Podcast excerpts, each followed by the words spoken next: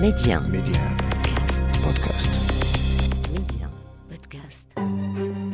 ما في قلبه على لسانه كريم في المشاعر وفي الإبداع كتب الرواية والقصة القصيرة والمقالة وأدب الرحلات وترجم أيضا خلد الريف التونسي وأسمع صوته وقال عنه يوسف إدريس يكفي أن تقرأ قصة من قصصه لتعرف تونس والتونسيين بعد عزلة طويلة في ميونخ عاد إلى الذهيبات فتاه الذهبي ووسط حقول الزيتون واللوز الممتدة في ضاحية القيروان شيد بيته وفتح مكتبة أهداها إلى اهالي قريته.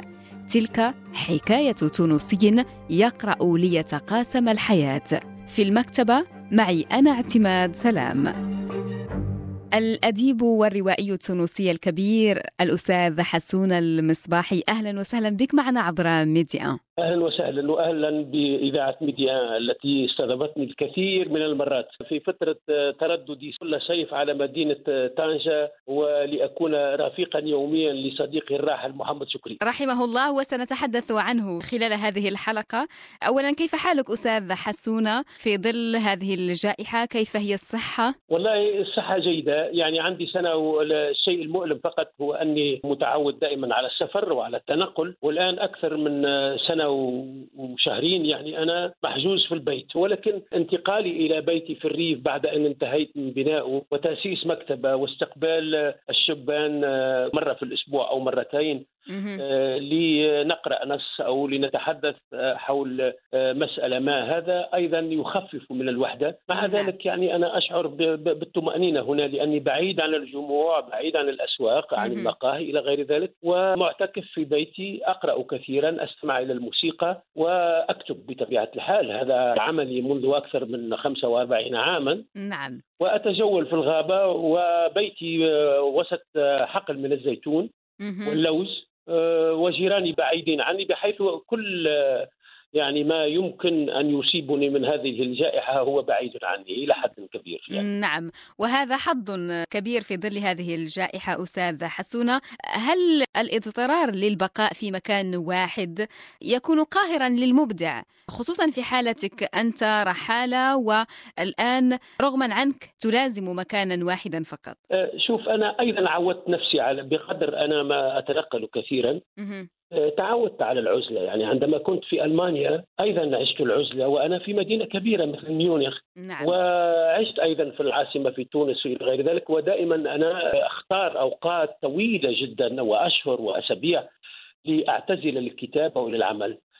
بالتالي صحيح أني أريد أن أسافر أشتاق إلى السفر أشتاق إلى الجلوس في مقهى في مدينة كبيرة. والتقي فيها بأصدقاء للحوار ولتبادل يعني الأفكار والآراء إلى غير ذلك. ولكن هذه العزلة إلى حد الآن بكل صراحة لم تكن ثقيلة علي. يعني أتحملها وأحاول دائما وابدا أن أجد طرقا كثير وهي كثيرة بطبيعة الحال لكي أتلافى ما يمكن أن يصيبني منها. نعم ومن بين هذه الطرق إن لم يكن أهمها على الإطلاق مجالسة الكتاب ورفقة الكتاب أستاذ حسونة.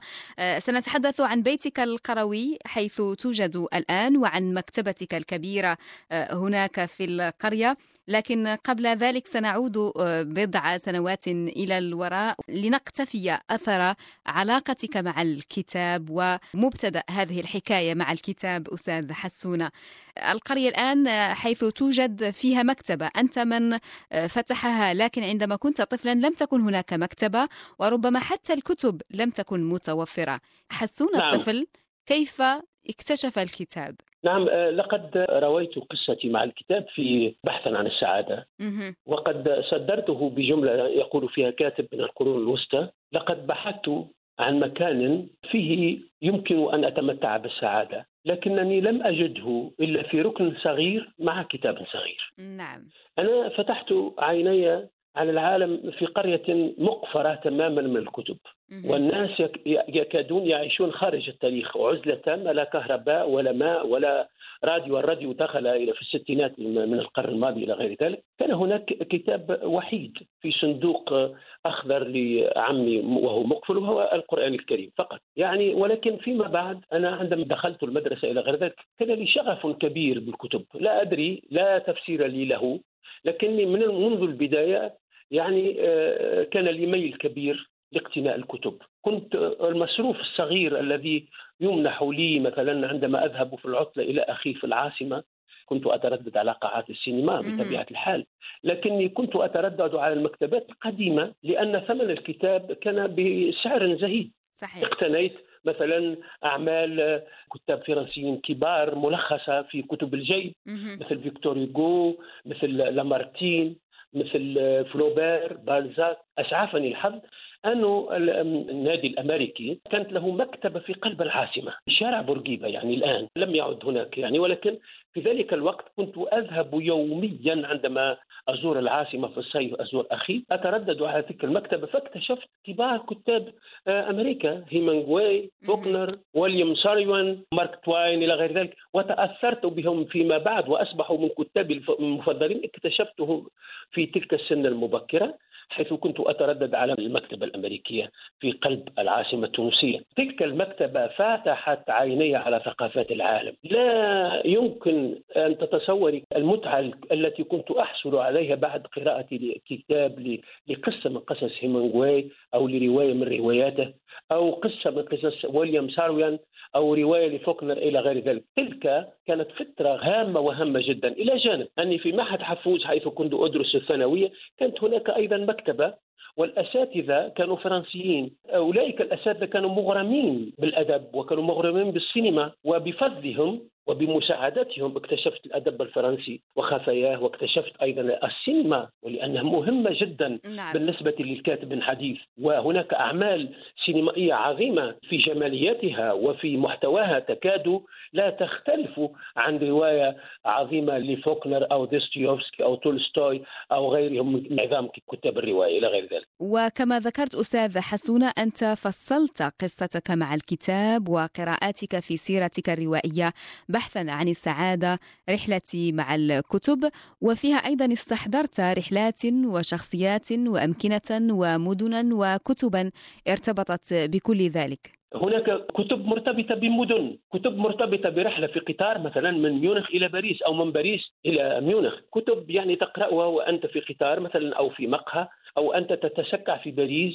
المدينة التي تحلو فيها القراءة بحيث أنك تبدأ مثلا فصل من رواية أو فصلين ثم تتوقف تقوم بجولة في حديقة لوكسمبورغ ثم تجلس على مقعد وتواصل القراءة ثم تذهب إلى مقهى في أحد شوارع الحي اللاتيني وتواصل القراءة. يعني أيضا الكتاب هو مكان وزمان. صحيح. وعندما تتذكر الكتاب تتذكر المكان وتتذكر الوجوه وتتذكر المدن وتتذكر اللحظات التي عشت فيها تلك المتعة الرائعة. وأنت تتصفح ذلك الكتاب وتريد أن تنهيه لتعرف كيف ستنتهي آه، آه، حياة هذه الشخصية أو تلك. هذا مهم جدا. تنقلت آه، وعشت في ميونخ وفي الكتاب بحثا عن السعادة. أتحدث عن حياتي مع الكتب في ميونخ وعن الشخصيات التي تعرفت عليها وعن اللحظات المتعة مع الكتاب أو مع الذين يحبون الكتاب. أو مع الذين يحبون السينما والموسيقى. آه، لا أتذكر طنجه طنجه لم تكن شكري فقط وإنما آه، كانت حواراتي معه حول الكتاب كان قارئا نهما. نعم. وكان إنسان يعني دائما وابدا يلتقط ما يحدث في العالم من آه، من أفكار ومن كتب جديدة. وكذلك محمد زفزاف الرائع الذي كان قارئا عظيما. يعني كنت أجلس معه ساعات طويلة ولا يعني بدون نهاية عن الكتب ومتعة وكأننا نأكل من من أطباق آه، لذيذة. رغم أن محمد زفزاف يأكل مثل عصفور ولكن مع ذلك يعني النقاش مع الكتب كان كان لا ينتهي معه. نعم كان لذلك لذته الكبيرة. ومحمد شكري. أيضا كان له كتاب ضمنه قراءاته وتحدث عن الشحرور الأبيض. الشحرور نعم. الأبيض, الأبيض. صحيح. ما أهمية أن يتحدث الكاتب عن قراءاته أستاذ حسونة وأن يتشارك ويتقاسم تلك التجربة مع قرائه هو أيضا؟ بالفعل تشارك جميل جدا الذي أنت استعملته لأنه هي مشاركة مشاركة في المحبة وفي المتعة. عندما نقرأ هوميروس فنحن نعيد له الحياة. نعم. وعندما نقرأ المعري نحن نعيد له الحياة. ونقرأ أي كاتب أي شاعر من أي ثقافة كانت. ليس من الثقافة العربية وحدها. وإنما إن كان صينيا أو هنديا أو امريكيا أو كنديا نحن نتقاسم معه يعني الحياة ومتعة اللحظه بلحظة كيف كتب ذلك الكتاب. ونتوقف ونتساءل كيف وتوسل إلى مثلا كتابه تلك الجملة البديعة؟ وأين كتبها؟ وفضولنا يكبر ويزداد كلما توغلنا في عالم كاتب ما. مثل نيكوس كازانزاكي أتذكر أن كنا مجموعة من الأدباء الشبان معنا خالد النجار كشاف الكتب الصديق الذي يعيش الآن في أمستردام. نعم. ودلنا على ترجمة لنيكوس كازانزاكي وسيرته الذاتية وكانت بالنسبة لنا اكتشاف كبير جدا على أدب العالم. هذا هو المهم المشاركة. عندما لا تقرأ كتابا ولا تشارك الآخرين في متعتك بهذا الكتاب فأنت كأنك لم تقرأ هذا الكتاب، هذا مهم جدا، شكري. كان كان يشارك، أتذكر جيدا أن عندما أحكي له مثلا عن كتاب أعجبني راسا يحاول أن يجلبه أو يشتريه. إلى غير ذلك. وهذا يؤكد فرادة واستثنائية محمد شكري. طبعا أستاذ حسونة سنعود إلى تونس وإن كنت سأذكرك بتجربة كانت صعبة. هي تجربة السجن وتداعياته أيضا. لكن عند الإفراج عنك ولقائك بالرئيس الراحل الحبيب بورقيبة. هو نفسه حثك على القراءة. حثني على القراءة لأنه أنا استقبلني الرئيس الراحل أو الزعيم بورقيبة استقبلني مرتين. كان لي معناها الحظ. المرة الأولى يعني أني فزت كواحد من ألمع التلاميذ في كامل أنحاء الجمهورية. وأتذكر أنه أهداني ثلاثة كتب مهمة. هي روح القوانين لمونتسكيو ورواية الأم ليغوركي. والأب غوريو لبلزاك وفي الصيف طبعا عدت إلى قريتي قريتي المعزولة عن العالم. وفي لهب الصيف قرأت Le Père Goriot وقرأت الأم في ترجمة عربية Le Père Goriot قرأته بالفرنسية. وروح القوانين حاولت أن أفكك طلاسيمه فلم أستطع في ذلك الوقت. بطبيعة الحال تلك الهدية كانت عظيمة بالنسبة لي. أهداني كتب ولكن أنا أنتسب إلى جيل ثار على بوركيبا وأنا أنا كنت ضمن هذا الجيل وتحمست على النظام القديم وكنت من الذين ينادون بكذا إلى غير ذلك بالتغيير وبالديمقراطية وبالحرية وتعرفين أن العالم في ذلك الوقت الشباب في جميع أنحاء العالم بعد ثورة 68 كان هذا جو عام عالمي اجتاح كل البلدان واجتاح تونس. ودخلت السجن ولكن أنا في الحقيقة تلك التجربة أفادتني كثيرا. لأنه بورقيبة لما عفى عنا واستقبلنا في قصر قرطاج سألني أنت تقول أنك ماركسي لينيني لكن هل قرأت ال Capital؟ قال لم يقل رأس مال قال ال Capital لماركس. قلت لا لم أقرأ. قال لي اذا الأفضل لك أن تقرأ هذا الكتاب. قبل أن تعلن أنك ماركسي لينيني لأنه الماركسي لينيني يكون قد قرأ هذا الكتاب ليتحمل مسؤوليته وليس لكي يتبجح ويقول أنا ماركسي لينيني. فأنا استفدت من تلك النصيحة والحقيقة يعني تلك التجربة مفيدة جدا لأنه الإنسان أنا عرفت مثلا في حدود شخصي على الأقل عرفت حدودي. هناك مثلا من جيلي لم يعرف بعد إلى حد الآن لم يتجاوز تلك المرحلة وما زال يلوك نفس الخطاب الذي كان في الجامعة في السبعينات. صدقيني. ونحن في هذه الفورة التي نعيشها في تونس ولا أذكر الأسماء. ولكن بالنسبة لي أنا كان درسا بالنسبة لي لكي أعرف حدودي. أنا في أي مجال أكون نافعا لنفسي وللاخرين فاذا عدت إلى الكتابه وإلى القراءة واعتزلت الناس عندما كنت بلا جواز سفر. ورحت أقرأ وأقرأ وأقرأ وكان وعندما أحرزت على جوازي سلم لي جوازي ذهبت. نعم. ذهبت في اتجاه فرنسا ثم ألمانيا. نعم. هذا التنقل أستاذ حسونه هل سمح لك بتكوين مكتبتك الشخصية؟ نعم. المكتبة هي هي العمر. يعني كل مرحلة من العمر فيها كتب. يعني في في البداية مثلا كان الأدب الفرنسي والأمريكي اللذين اكتشفتهما وغرمت بهما في في سنوات الشباب والمراهقه ولكن فيما بعد بدأت هذه المكتبة تكبر وتتسع لتشمل ثقافات أخرى. تشمل مثلا الكتاب اليابانيين والكتاب الألمان وكتاب من سويسرا وكتاب من أوروبا الشرقية. يعني مثل كونديرا ومثل آه، كونراد وغيرهم. كل هذا يعني اكتشفته وأنا في ألمانيا. كانت فرصة بالنسبة لي لكي أكتشف عن قرب وعن كثب الأجواء الألمانية لأن كل كاتب ألماني وكل كاتب مش ألماني فقط كل كاتب في بلاده هو يعكس الأجواء ويعكس التاريخ. وكتاب ألمانيا الذين تعرفت على البعض منهم مباشرة ومعهم تحدثت وتناقشت مثل هانس ماغنوس إنسنسبرغر الذي يعيش في ميونخ. كل هؤلاء يعني أعطوني أبعاد أن الإنسان لا يمكن أن يعيش في أفق ضيق.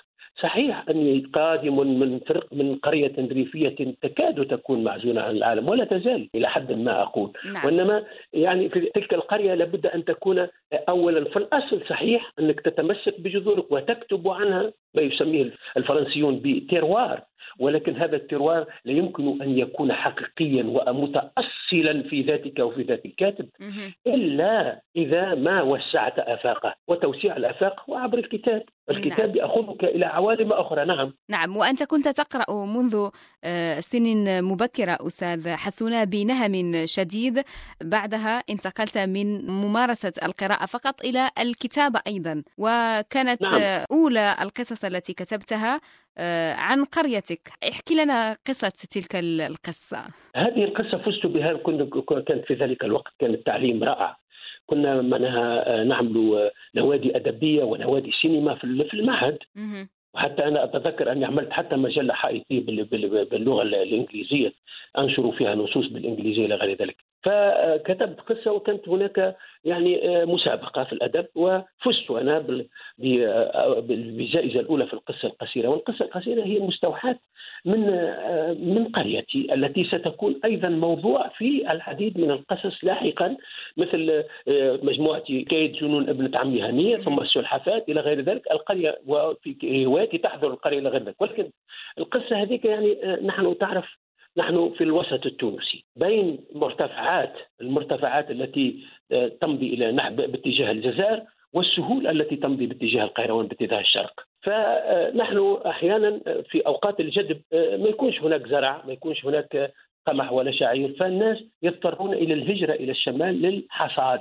يحصدون في آه، أراضي الأغنياء إلى غير ذلك. وأنا آه، يعني الطفل هذا قصة طفل يريد أن يلتحق بوالديه بعد أن ينجح في امتحان الابتدائية. هو يريد أن يلتحق فلا يستشير جدته التي ترعاه ويذهب سرا باتجاه الغرب ففي الطريق إلى الالتحاق بوالديه آه، تلدغه أفعى. وتلك كانت مأساة قرانا مأساة الجوع والفقر. إلى غير ذلك. وقصة كانت هي بدايتي نحو اكتشاف عالم الريف والكتابة عنه. يعني كان طموحي أن أكتب وقد توصلت إلى ذلك إلى حد بعيد نعم. أن أكتب تاريخ الذين لا لا يعتقدون أن لهم تاريخ. تعرف القصة القصيرة قبل آه، آه، مجموعة القصصية حكاية جنون ابنة عمي هنية والسلحفات كانت محصورة في المدن. تتحدث عن برجوازيين صغار يعيشون الضجر والقلق والحب واليأس وإلى غير ذلك. فأنا انتقلت إلى عالم مجهول في القصة التونسية قبل ذلك. حتى علي الدعاجي مؤسس القصة القصيرة لم يكتب إلا عن تونس العاصمة كذلك البشير خريف. يعني أنا نقلت إلى الريف إلى الوسط التونسي إلى من وهذا الوسط يعني رسمته بصورة واضحة. حتى أنثروبولوجيا وجغرافيا وتاريخيا وحتى الأسماء لم أغيرها تركتها كما هي.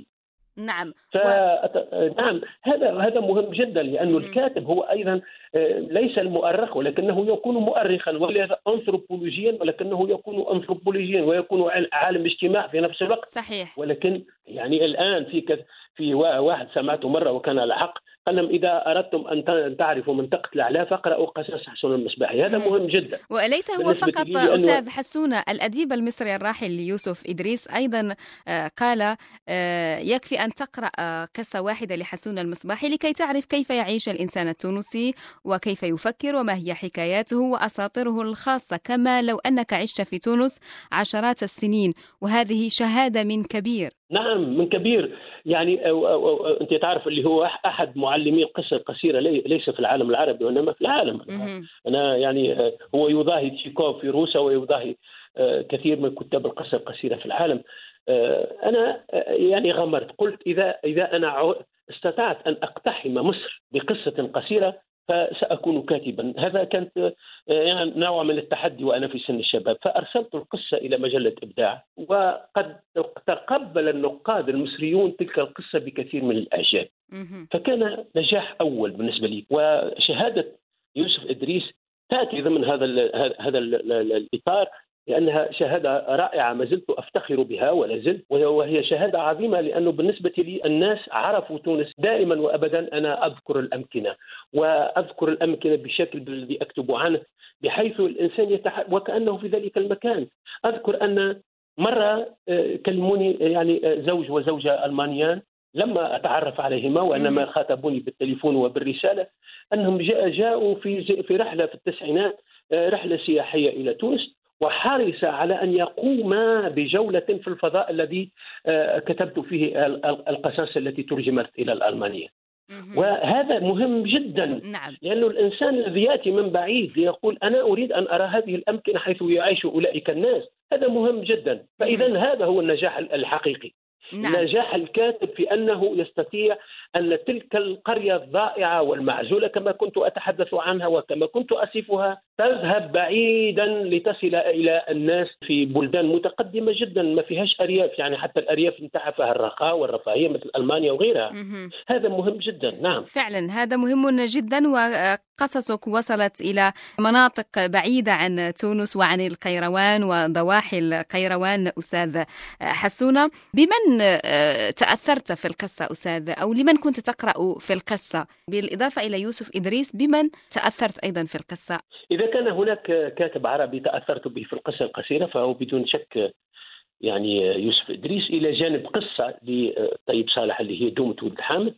إلى جانب قصص زفزاف الذي اعتبره قصاصا كبيرا بكل بجميع المعايير بكل المعايير. وهي جانب يعني قصص الخيمة بتاع محمد شكري. يعني نعم. هناك وكثير من القصاصين المصريين رائعون بصراحة مثل يحيى حقي. يعني في مصر هناك كتاب قصة كبار لا شك فيه. هذا أنا تأثرت بهم لكن على مستوى العالمي أنا آه، متأثر بقصص هيمانغوي الذي أعتبرها رائعة جدا يعني في فن القصة. آه، طبعا تشيكوف هو رجل القصة أو أو سيد القصة القصيرة. نعم. جوجول وقبله جوجول يعني كثيرون هم الذين تأثرت بهم ولكن آه، عندما أنت تبدأ في الكتابة كل التأثيرات لابد أن تذهب بعيدا لأنه الواقع يجب أن تصيغه بفن يتناسب مع العراء عراء المنطقة التي تعيش فيها. وتجد في قصة في قصص مثلا الجوع والعطش ووصف الطبيعة العارية والجفاف والقحط نعم. هذا هو قدرة الكاتب على أن كل تلك التأثيرات لا تحس بها ولكن يعيد ابتكار عالمه الخاص رغم كل التأثيرات هذا مهم جدا نعم لأنه صحيح. إذا كان إذا كان تأثرنا وبدأنا نقلد فنحن لسنا كتابا نعم. الكاتب لابد أن يتأثر ولكنه لا بد أن يبتكر عالمه الخاص سواء في اللغة سواء في الأسلوب سواء في الخيال إلى غير ذلك. هذا مهم. وعالمك الخاص أستاذ حسونه يظهر أيضا ارتباطك الوثيق بالقرية. بطبيعة الحال آه، مركز كان يقول أنه آه، حياة الكتب تبدأ وتنتهي وأنت في وصبي في الثامنة. من عمره. يعني أنا قريتي مرتبط بها ارتباط كلي ربما هذه العودة إليها آه، هي هذا الهاجس هي لأنها بمثابة الهاجس الذي يلاحقني في أي مكان ذهبت إليه. القرية هذه تعلمت تعلمت ورغم أن ليس فيها كتب وكلهم أميين وبدو إلى غير ذلك مع ذلك تعلمت منها يعني تعلمت منها أشياء كثيرة. يعني اكتفاء بما هو بالقليل.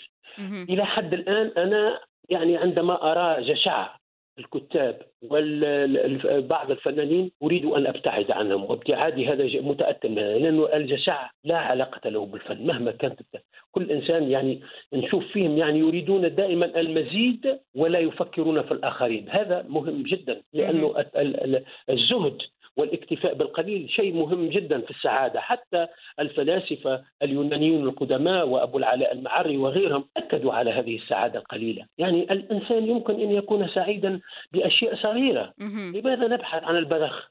لماذا نبحث عن عن الأشياء الضخمة إلى كلهم مثلا كتاب في تونس وأنا أقولها بكل صراحة في تونس. أنا لا أحكي عن كتاب العرب نعم. الآخرين. مهم. كلهم يريدون أن يعيشوا في في في العاصمة ويريدون أن يكونوا في اماكن في أحياء راقية ويفوزون بالجوائز الرفيعة. لكن لكن- هنا هنا تعميم أستاذ حسونه قد تكون هناك حالات لكن ليس الكل. لا لا, لم أقل الكل انا هناك حالات في تونس أعرف ناس فنانين ورائعين ولكن ما ما تشوفهمش في الصورة. لكن هؤلاء أتحدث عن هؤلاء الذين يعمرون الأمكنة كل يوم. يعني ويؤسسونها ال- ال- ال- يعني ال- ال- القنوات التلفزيونية والبرامج الإذاعية ووسائل الإعلام ويضخمون صورهم ويلمعونها كل يوم. هؤلاء أقصد هؤلاء أنا لا أقصد أولئك الذين في أركانهم يكتبون. ويؤلفون ويعملون وي- ويقومون بأشياء رفيعة. نعم نحن هذه نريد التي التغيير. نعم هذه جالسين في في مقهى شارع بورقيبه لماذا لا ننزل إلى الأرياف؟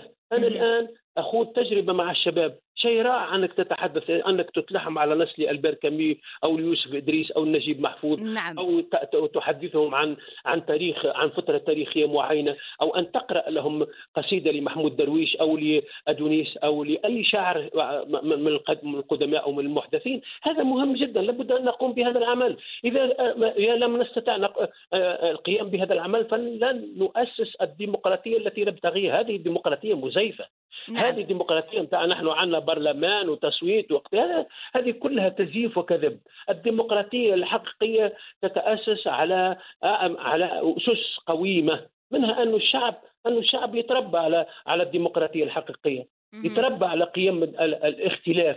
يتربى على قيم عدم رفض الآخر وعدم وقبول الرأي المخالف. هذه هي الديمقراطية. نحن لم نتربى على هذا. عندنا أربعة من الناس يحكون على الديمقراطية في, في ويتخاصمون داخل البرلمان ولكن الواقع غير ذلك.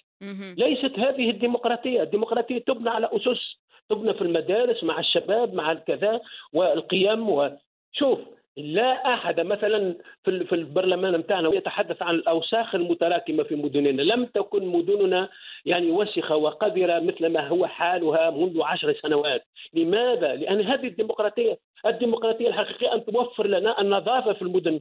والحرية، الحرية تكون أنه نخرج من بيتي ارى أشياء جميلة، لا ارى اكداس من الأوساخ أمام بيتي، نعم ما هو شكل هذه الحرية؟ ما هو طعمها؟ نعم إذا كانت حسونة أوضاعنا بهذا بهذا السوء نعم نعم آه، هذه الآراء التي لا تتردد في التعبير عنها وهذه الصراحة التي تتحدث آه، بها آه، في مواقف كثيرة سواء تجاه كتاب أو تجاه آه، سياسات عمومية هل تجلب لك المشاكل؟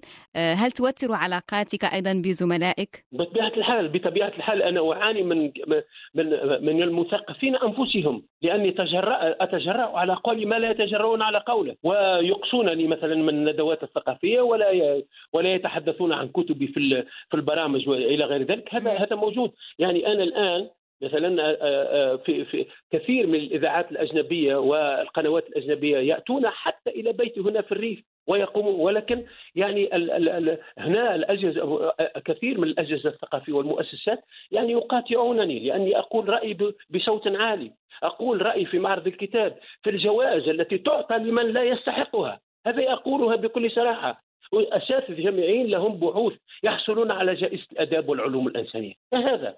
جامعي له بحوث والبحوث هي داخل الجامعة ليست ادبا لا علاقة لها بالأدب. البحوث الجامعية عن المتنبي وعن المعري ولا حتى على ما على على فيلسوف من الفلاسفة إلى غير ذلك هذه ليس لا علاقة لها بالأدب. الجوائز الأد- الأدبية تمنح للأدباء إلى الشعراء إلى النقاد الحقيقيين مثل كليتو إلى غير ذلك لا تمنح نحن هنا الأساتذة الجامعيون هم الذين يحصلون على الجوائز الأدبية. هذه جريمة في حق الأدب التونسي وفي حق الثقافة التونسية. نعم. عندما أقول هذا الكلام يعني أقاطع وأصبح عدوا لهؤلاء الناس. يبقى القراء هم الجائزة الحقيقية والكبيرة لكل كاتب أستاذ حسونة. هذا هو ما ما يجعلني أواصل الكتابة بطمأنينة وب- وب- وبسعادة. نعم. لأنه عندي قراء في تونس يعني آه، وتاتيني صاد- آه، آه، منها أصواتهم من بعيد. أو من قريب اعجابا بما أكتب أو اعجابا بمواقفي هذا مهم بالنسبة لي. نعم. وهذا هو رصيدي على على في, في النهاية. نعم. نعم وأنت أيضا كما ذكرنا ذلك تقوم بعمل مهم ونبيل وكبير أيضا في قريتك من خلال فتح مكتبة هناك. اولا قبل أن أسألك عن المكتبة وكيف قمت بتأسيسها وفتحها لماذا عدت إلى القيروان؟ لماذا عدت إلى تونس أصلا من ميونخ بعد أكثر من عشرين عاما هناك؟ لقد شعرت في ابتداء من من الألفية الجديدة بأن تجربتي في ألمانيا انتهت، لا أريد أن يعني أن أبقى يعني أكبر وأشيخ بعيدا في مدينة أنا أقول أنا في ألمانيا، يكفي يعني أنا مشيت في أعيش تجربة فنية وأدبية عشتها واكتفيت والعديد من الأصدقاء لاموني قالوا لي وكيف ستعيش في تونس بعد عشرين سنة من ألمانيا وألمانيا ومينيخ مدينة عظيمة وإلى غير ذلك وسوف ولكن هذا هو أيضا قد أنا كنت أريد أن أعيش هذه مرارة تجربة العودة وعشتها والصدمة كنت أعيشها لأكتب من جديد. ماذا بقيت هناك؟ يعني ماذا سأكرر نفسي؟ وأنا قدري أكون كاتبا. فلأواصله بأي طريقة كانت. وعدت وتحملت المرارات الأولى. ولكني وصلت وأول شيء اخترت أني عشت بعيد عن العاصمة لأن في العاصمة كل السموم نتاع الثقافة موجودة في العاصمة ارتعت وعشت خارجها عشت بعيد 60 كيلومتر في مدينة الحمامات وفي الحقيقة حققت فيها أشياء كثيرة في الحمامات في عزلتي في الحمامات. ثم الآن يعني بدأت أفكر أنه البقاء في الحمامات يعني إلى أي مدى؟ يعني لابد أن أفعل شيئا في حياتي. لابد أن يكون تعبت من نقل الكتب من مكان من بيت إلى بيت ومن مدينة إلى مدينة ومن مكان إلى مكان. فليكن لتلك الكتب استراحة. استراحة المحارب بالنسبة لي والاستقرار بالنسبة لكتبي التي لا أريده أن تضيع لأن هذا ما كسبته في حياتي. مكتبة. نعم. فهذه المكتبة يعني عملت لها البيت الريفي هذا البيت هو بيت جميل حقيقة يعني فيه كل ظروف الراحة. وبما أنه ثم إنترنت وكذا فلماذا أنا أعيش في مدينة؟ أنا أعيش هنا وأنا مع في اتصال مع العالم أشاهد أفلام يعني موسيقى ثم أكتب وأنا بعيد على الضجيج والصخب بعيد على كل شيء. وفي وحدتي أستطيع أن أفعل أشياء كثيرة. كما قلت لك وكما سبق أن ذكرت أنا يعني مدرب مدرب على الوحدة. ونعرفها نعرف تفاصيلها ونعرف تضاريسها ونعرف مراراتها أحيانا. ولكن مع ذلك أنا قادر على تحملها وقادر ولا والآن أنا أتجدد أشعر أن لي آه، أفكار جديدة وروايات في ذهني تختمر وإلى وقراءات جديدة أيضا يعني معناها الكتب التي قرأتها مؤخرا كانت أيضا بل أنا أكتشف حتى مكتبتي نعم. وكأني لا أعرفها. نعم. يعني عندما تحطها وتضعها في مكانها النهائي الذي لن تغادره يعني تشعر إن هذا الكتاب لم تقرأه بما فيه الكفاية أو لابد أن تقرأه أو تعيد بعض فصوله. هذا مهم. يعني حياة رائعة لأن فيها كل ساعة أنت تكتشف شيء جديد في مكتبتك نعم كيف... مجلات كتب إلى غير ذلك. نعم. نعم كيف نعم. تفاعل سكان القرية وأهالي القرية مع فتح مكتبة في قريتهم؟ وهذا شيء جديد بالنسبة لهم. طبعا الباب اللي هم يجوني معناها تفاعلوا بشكل جيد. وطبعا القرية تفاعلوا يعني تفاعل إيجابي أنه كيف عندهم نوع من الاستغراب أنه كيف مثقف يعيش في مدن كبيرة ثم يعود إليهم هم الذين يعتقدون أنهم يعيشون فيه. ولكن القرية لها جمالها. أنا يعني أراه عندما تبتعدين عن مكان تكتشفين الجمال متاعه تكتشفين جمال الغروب هم مساكين لاهين في حاجياتهم اليومية لا يرون جمال قريتهم لأن البؤس متاعهم والحاجيات ونقص الماء مثلا وحياتهم آه، خاصة في الكوفيد الآن أو حتى في العشر سنوات الأخيرة وعندهم آه، مشاكل كثيرة. هذه لا لا, لا تسمح لهم بأن يروا جمال مكانهم. بما أما أنا فأنا أرى هذا الجمال. يكفيني أن أستيقظ باكرا لأرى آه، النهار وهو يطلع على الهضاب وعلى حقول الزيتون لكي أبدأ يوما جديد بحيوية وبفرح وبسعادة. هذا مهم لأنه كما قلت لك أنا إنسان إغريقي في القديم وفي فلسفتي في الحياة أكتفي بالقليل وتلك الأشياء الطبيعة نفسها تهبني حيوية وتهبني السعادة. لا أحتاج إلى الترف ولا إلى سيارة أو إلى مدينة كبيرة. لقد عشت كل هذا وأريد أن أعيش في هذه القرية الهدوء والطمأنينة. وندعو مستمعينا في تونس إلى زيارة هذه المكتبة متى ما زاروا القيروان. لا شك أنه مكان بديع اجتمع فيه الحسنيان آه، الطبيعة وأيضا الكتب أستاذ حسونة. نعم لقد كنت سعيد جدا بزيارة آه، سعاده سفير المغرب آه، تونس. حسن طارق زارك. نعم آه، الأستاذ حسن طارق زارني هنا وكان يوما عظيما يعني بكل آه، زارني وجاءني بكتب وباشياء مغربية جميلة بكتب وبأشياء يعني كما قلت كانت زيارة حقيقة مفاجأة سارة وعظيمة بالنسبة لي. نعم. يعني حتى القرية تركت صدى كبير لا في القرية وحدها وإنما في كامل أنحاء الجمهورية. لأن يعني وزارة الثقافة التونسية لم تزورني مع ذلك سعادة سفير المغرب زارني وزارني أصدقاء وكثيرون منهم الفنان أخي مؤخرا الفنان الصديق فاضل الجزيري الذي هو الآن بصدد بناء بناء مدينة آه، ثقافية في في جزيرة جربة. وزارني الناشر والباحث آه، الأستاذ آه، الدكتور منصف الشابي. مؤخرا وجاءني بكتب هدية لتلاميذ أو لشباب القرية. وستتوسع هذه الزيارات في الأشهر المقبلة. وسيكون هناك نادي نلتقي فيه وأتمنى أنه في الصيف سيكون هناك حفل موسيقي لشباب القرية. أريد أن يكون بيتي أيضا ملتقى للأدباء وقراءات ونقاشات. لا يعني عندي طموح كبير وهذا الطموح آه، لي قدرة على إنجازه. نعم سوف أنجز الكثير من الأشياء الجميلة في هذه القرية. ذكرت السفير المغربي في تونس حسن طارق و نحييه طبعا. هو شخص مثقف ويقود دبلوماسية ثقافية أيضا. آه، وزيارته لمكتبة نهج إنجلترا في أوج حملة تطالب بإنقاذها كان لها آه، صدى آه، كبير. وبما أن الشيء بالشيء يذكر أستاذ حسونة السفير المغربي أشرف أيضا على الكتاب الذي أصدرته سفارة المغرب في تونس غبطة الجوار شهادات متقاطعة لمثقفين من المغرب وتونس وهو مؤلف أسهمت أنت أيضا فيه أستاذ حسونة. وهي تجربة فريدة تعلي من شأن التعاون الثقافي بين تونس والمغرب. أريد أن أذكر أيضا انه حاجة أخرى جاتني من المغرب وكان لها تأثير كبير علي إلى حد يعني إلى حد كبير جدا على المستوى العاطفي وهي رسالة من صديقي معالي الوزير محمد بن عيسى. الذي هو الذي كان أحد الذين فتحوا لي أبواب المغرب على المستوى الثقافي والفني، جاءت مني شهادة أنه يعبر عن سعادته الكبيرة وعن لأني أسست في قرية هذا المركز، وقال لي نحن معك ونحن نشجعك لأن هذا هو العمل الحقيقي، العمل في القرى البعيدة والنائية في بلداننا العربية لكي ننهض بالإنسان ولكي ننهض بالشباب ونفتح آفاق جديدة معرفية أمامهم. نعم وهكذا أيضا تكتمل رسالتك كمبدع آه، بهذا العطاء. وطبعا كما قلت هناك شباب تونسيون الآن يأتون ويستفيدون من هذه المكتبة وهذا المركز أستاذ حسونة. آه، ذكرت محمد بن عيسى وطبعا هناك شخصيات مثقفة مغربية كبيرة كانت لديك حكايات معها من بينها بن عيسى. سابقا ذكرنا أستاذ محمد شكري وأسماء كثيرة محمد زفزاف. نعم. آه محمد زفزاف حسن النجمي. كثير.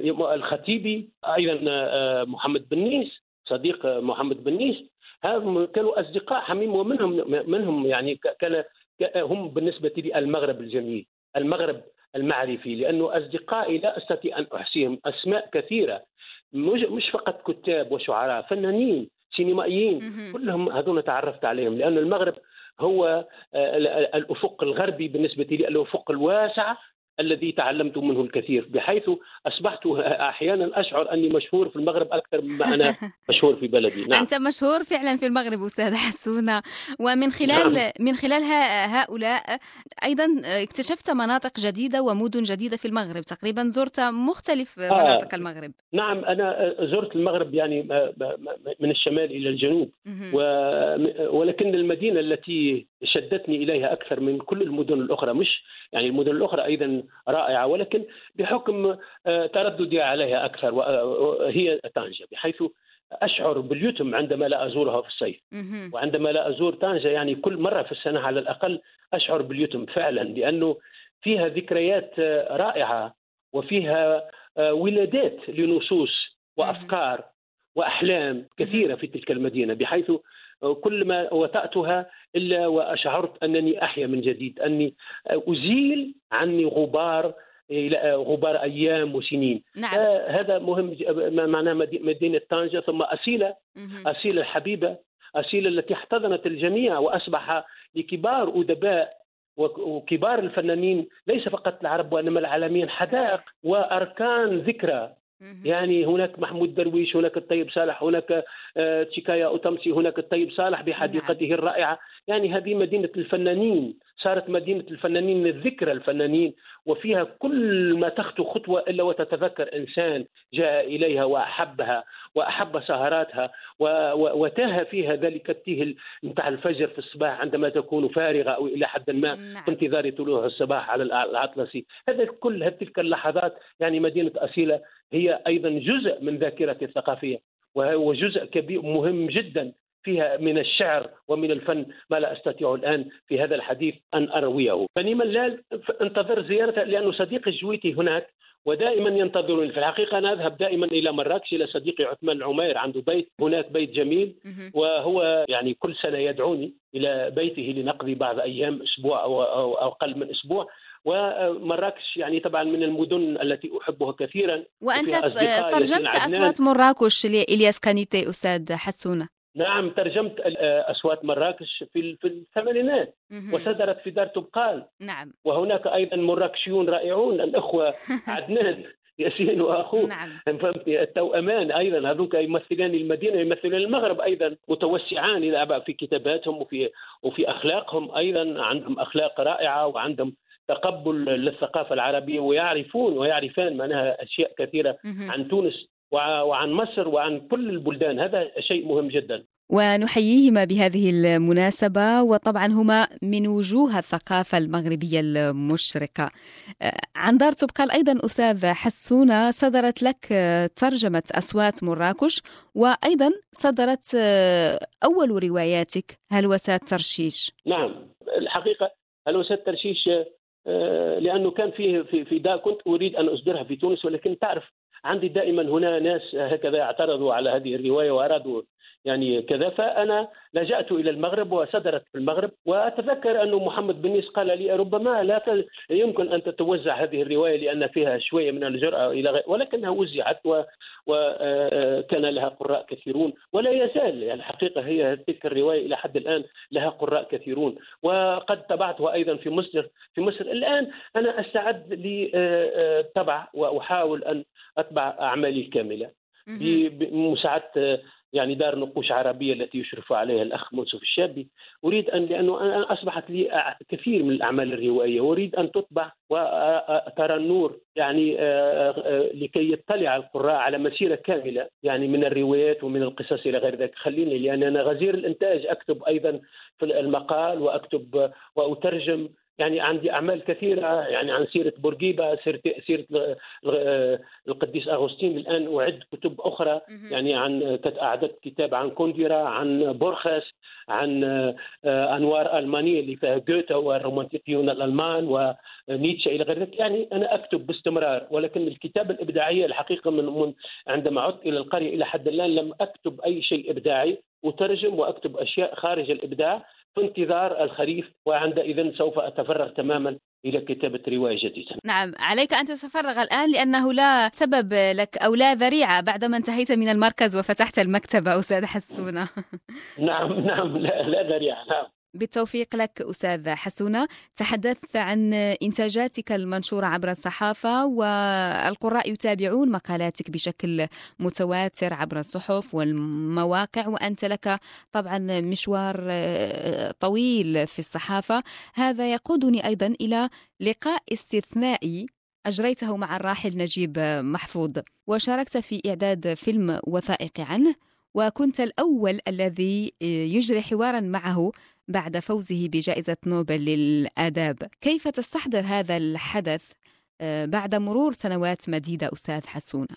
هو كان حدثا مهما في حياتي في مسيرتي. يعني عشت ذلك الحدث يعني. أتذكر أنه لما قدمت آه، الدكتورة الراحلة أردموتة هيلر التي كانت آه، تدير مجلة فكر وفن بمشروع إنجاز فيلم وثائقي عن نجيب محفوظ تلفزة بافاريا التلفزة في ميونخ. مدير القناة رفض قال هذا غير معروف ونحن يعني ماذا سنفعل إذا يعني هذا برنامج كذا؟ ولكن السيدة آه، أردموتة هيلر أرفقت رسالة ثانية قالت أنه هذا كاتب نحن الألمان نحب القاهرة هذا يكتب عن القاهرة وعن على عوالمها العجائبية والواقعية لماذا يعني ترفضون إنجاز فيلم؟ فقال أوكي عندما يعني كانت ذكية أنها اقترحت عليه أن القاهرة من خلال كاتبها. هذا مهم مش مش كاتب فقط وإنما القاهرة. وتعرف المصريين تعلق المصريين بالقاهرة وبالشرق وبمصر بصفة عامة. نعم. فقبلوا المشروع وأذكر انه أول لقاء بنجيب محفوظ كان في الإسكندرية. وقتها كان نهاية الصيف وهو دائما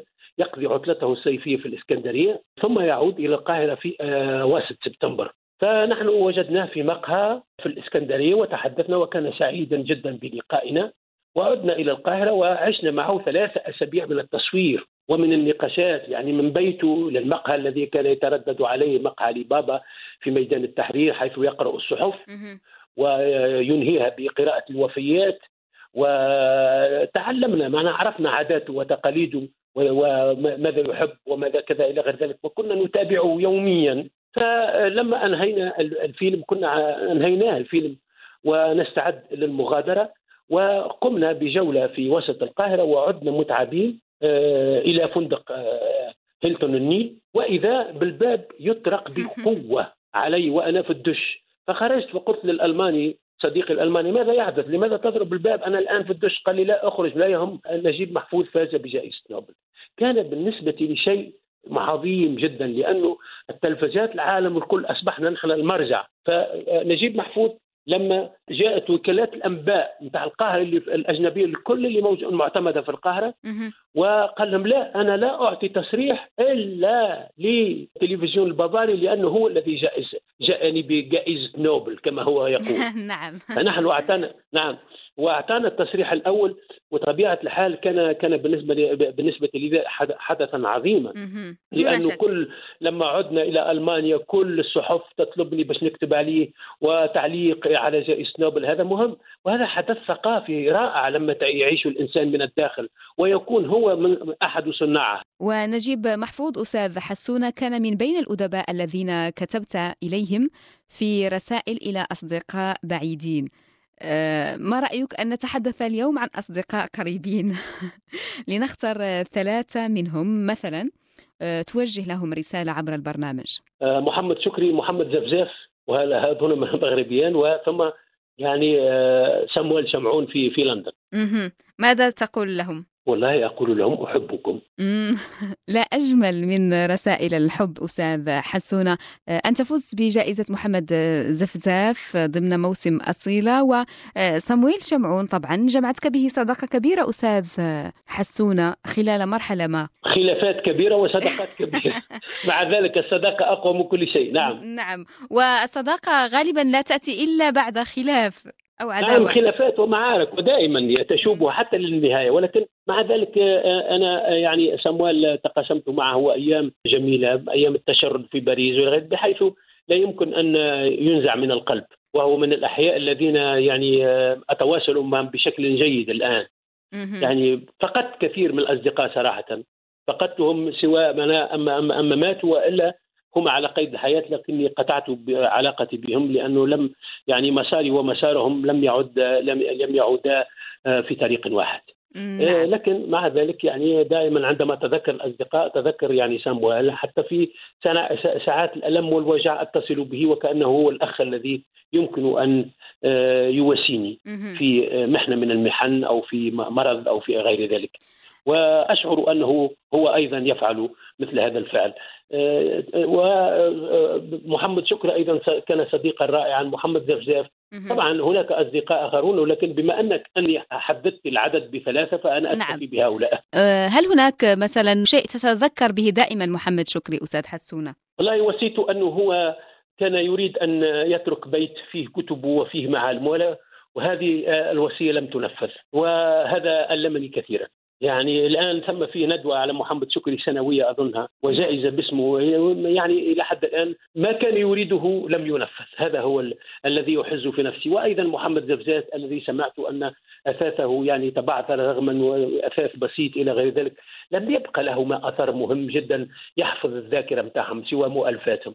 هذا لا يكفي لأنهم كانت عندهم أشياء جميلة. كان ممكن أنه كل كتاب الغربيين نحفظ لهم حتى شيء جديد فضاء صغير نحطوا فيهم صورهم الآن آه، في متحف يحتضن صور محمد آه، شكري. نعم وكما كما قلت الخبز الحافي الخبز الحافي يحتضن صوره. كان المفروض يتعمل شبه متحف صغير ذكرياته في تلك المدينة التي أحبها وعنها كتب بحب وكذا كذلك محمد زرزاف لم يبقى منه أي شيء للمؤلفات. مع كامل الأسف أستاذ نعم. حسونه كما قلت كانت هناك مؤسسة محمد شكري أو تم إطلاق مؤسسة محمد شكري وأيضا جائزة عالمية باسمه. لكن كل ذلك ليس من قيمة هذه الأسماء الكبيرة التي نتحدث عنها. نعم ولكن أيضا ما, ما, ما هذه ندوات على محمد محمد شكري ماذا؟ يعني يعني الذين المكلفون بهذا وكأنهم لم, لم يفهموا شخصية شكري، لم أرى له ورثة مثقفين ورثة حقيقيين بكل صراحة هذا مؤلم، لابد أن يكون هناك ناس يهتموا بهذا بهذا الرجل. يعني بتلك المدينة يعملوا له فضاء صغير مش فقط مطعم يحفظون فيه بعض الصور لأنه محمد شكري ليس صور فقط هو ذكريات وهو كان الناس يجون طنجة من أجله. كان سببا مهما في إشعاع المدينة طبعا خصوصا على المستوى الثقافي. نعم. ماذا عن الوضع في تونس أستاذ حسونة؟ هناك أسماء كبيرة ذكرنا قبل قليل علي الدعاجي هناك البشير خريف المسعدي أبو القاسم الشابي الأخضر. أسماء كثيرة هل لقيت أيضا الاعتراف اللازم؟ ابدا. إلى حد العفيف الأخضر مفكر كبير مات سنة 2013 وهو على سرير المرض كتب رسائل تونسية. يوصي فيها التونسيين أنهم لابد أن أنه معناها الآن لا اثر له ولا ذكر له. نعم. آه، شنو؟ هذا يعني مثلا آه، آه، الدعاجي. يذكرونه معلي الدعاجي قصص لكن ماذا ماذا يفيد هذا؟ يعني ما ثماش حاجة مهمة جدا لأنه أشباه علي الدعاجي أحياء موجودون ولا أحد يهتم بهم. أولاد أحمد مات عنده توا 2016 الآن عنده خمس سنوات. مرت ذكر وفاته الأخيرة بدون أي شيء. نعم. هو بيدو أيضا يعني كان هو ذهب إلى اليسار في آخر حياته على أساس انه اليسار سيهتم به إلى غير ذلك وأنا كنت عارف أنه اليسار لن يهتم به لأنه اليسار في تونس لا يهتم بالثقافة ولا تعنيه أي شيء. نعم بما انك بما أنك ذكرت العفيف الأخضر كان هناك تكريم جميل من جانبك في لا نسبح في النهر مرتين واستحضرت شخصية هذا المفكر نعم استحضرت شخصيته وكتبت عنه كتاب اسمه وصايا العفيف الأخضر فيه رسائل وفي بعض الذكريات عليه وفي بعض الحوارات. يعني انصفته وأيضا أولاد أحمد. يعني نعم. أحلام أولاد, أولاد أحمد الضاعيه كتاب مهم جدا. ذكرت في أنا الوحيد الذي قمت بهذا العمل. والناس الذي كانوا كل يوم أو أحد مشاعر الثورة وكذا لم يفعلوا أي شيء. أولاد أحمد يوم يوم توفي جاءوا يرثوا فيه نقابيين ويساريين. ردها جنازة سياسية إيديولوجية. ونحن نحن اصدقائه الذين عشنا معه. مرارة الكلمة لم يعطونا فرصة باش نتكلموا عليه. وليت أنا في الأخر انسحبت وعملت عليه كتاب. اليسار التونسي الذي يفتخر بولاد أحمد كشاعر الثورة ماذا فعل لاولاد أحمد؟ لم يقرأوا حتى العفيف الاخضر لا يعرفونه، نأكد لك هؤلاء الناس الذين يتكلمون اليوم عن الثورة وعن الحرية وعن الديمقراطية لا يقرؤون ولا يهتمون. مع ولو يجوء ثم كثير من الفنانين عزيزتي الآن ماتوا جوعا مؤخرا مهملين في فنادق رخيصة في وسط العاصمة، فنانين نعرفهم أنا ممثلين في المسرح من من, من الكبار اللي صنعوا مجد المسرح التونسي. ماتوا مهملين. مع بدون كامل. أي عناية لا صحية ولا أي شيء. نعم هذا نعم. نعم وهذا أمر مؤسف. نتمنى أن يتغير هذا الحال أستاذ حسونة ونتمنى لك العمر الطويل. أن يتغير. ما أظن أنه سيتغير. مع ذلك سنظل متفائلين. لا يمكن أن نتفائل ولكن التفاؤل أيضا لابد أن ينبني على الواقع، الواقع الآن مزري إلى حد شوفي أنا أسست هذا المركز لم يزرني أحد. من الم... من من من, من أهل الثقافة. أخيرا جاء المندوب بتاع الثقافة في تونس وبارك الله فيه. المندوب الثقافة بتاع القيروان جاء زارني وشاف شنو اللي عندي ما عنديش. مفروض أنا وقت ناسس هذايا من جيبي الخاص من نعم. الخاصة. اللي هما ما يقدروش عليه. وزارة لم تقدر على تأسيس منذ 60 سنة استقلال لم تؤسس مركز ثقافي هنا في هذه المنطقة العاريه لم تؤسس. أنا فعلت هذا. ولم يق... ولم يهتموا بأي شيء. لم يج... لم يزوروني ولم يهتموا هذا مهم جدا. ما فعلته أستاذ لابد أن يقول الحقيقة. نعم أقول الحقيقة وأصرخ بها نعم. في بلدي. نعم. نعم. ما فعلته أستاذ حسون أمر كبير وعمل كبير وسيحفظه لك أهالي القرية لكل السنوات القادمة. في ختام هذا الحوار معك سأطلب منك أن تختار كتابا وتهديه للمستمعين. آه والله آه من الكتب التي قراتها مؤخرا سأهديه يعني الكتاب يعني أنت عارف من قرأت كتب كثيرة بحيث الكتاب الذي آه أدهشني في الحقيقة. ولا أتذكر يعني من الكتب النادرة التي تركت اثرا آه، في الجسد في اللحم في اللحم لحم الجسد. هو آه، حياة ومسير لروائي روسي اسمه فاسيلي جروسمان. سمعت أخيرا أنه ترجم هذه الرواية ترجمت إلى العربيه وأتمنى أن أرى ان تكون لي نسخة منها ولكني أنا قراته بالفرنسية وهو رواية عظيمة عن نعم. مصير الإنسان على وجه الأرض. تدور أحداث هذه الرواية في الحرب العالمية الثانية على جبهتين، هو يمشي للجبهة الألمانية وللجبهة الروسية. وشوف مصير الإنسانية كيف كيف بين جبهتين تتقاتلان نعم يعني قصص حب و... وعلي شخصيات كثيرة جدا وأزمنة وذكريات وثقافة وفلسفة وكل شيء متوفر في هذا الكتاب بحيث الرواية جامعة لكل شيء هي التاريخ هي الفلسفة هي الأدب هي الشعر. أقرأ بعض الصفحات وأعيد قراءتها وأعيد وأعيد شيء من أروع ما يكون. وشوقتنا لقراءتها رواية جميلة جدا لوكليزيو آه اسمها ثورات. وهي أيضا رواية انصح آه، القراء بالاطلاع عليه لأن حقيقة روايه مهمة من ناحية التقنية. والعودة إلى ما بعد الثورة الفرنسية ثم الذهاب إلى آفاق بعيدة إلى جزر إلى جزر آه، التي عاش فيها لوكليزيو ثم إلى مدينة نيس ثم إلى حرب الجزائر موجودة أيضا بتفاصيلها في الخمسينات. نعم. أشياء جميلة جدا. وأنا أحب آه، رواية الأصوات المتعددة ال polyphone. La polyphonie dans un roman سا بلي بوكو كل الشكر نعم. لك ونتمنى لك العمر الطويل والمزيد من الإبداع وأن نراك نتمنى أيضا أن نراك قريبا في طنجة. كل الشكر. الله الله يخليك. وماذا بيا أنا نسخة من هذا التسجيل لأنه مهم جدا. الله يخليك. الله يخليك. شكرا. أشكركم مستمعين الأوفياء على متابعة هذه الحلقة ونلتقي الأسبوع المقبل في مكتبة جديدة.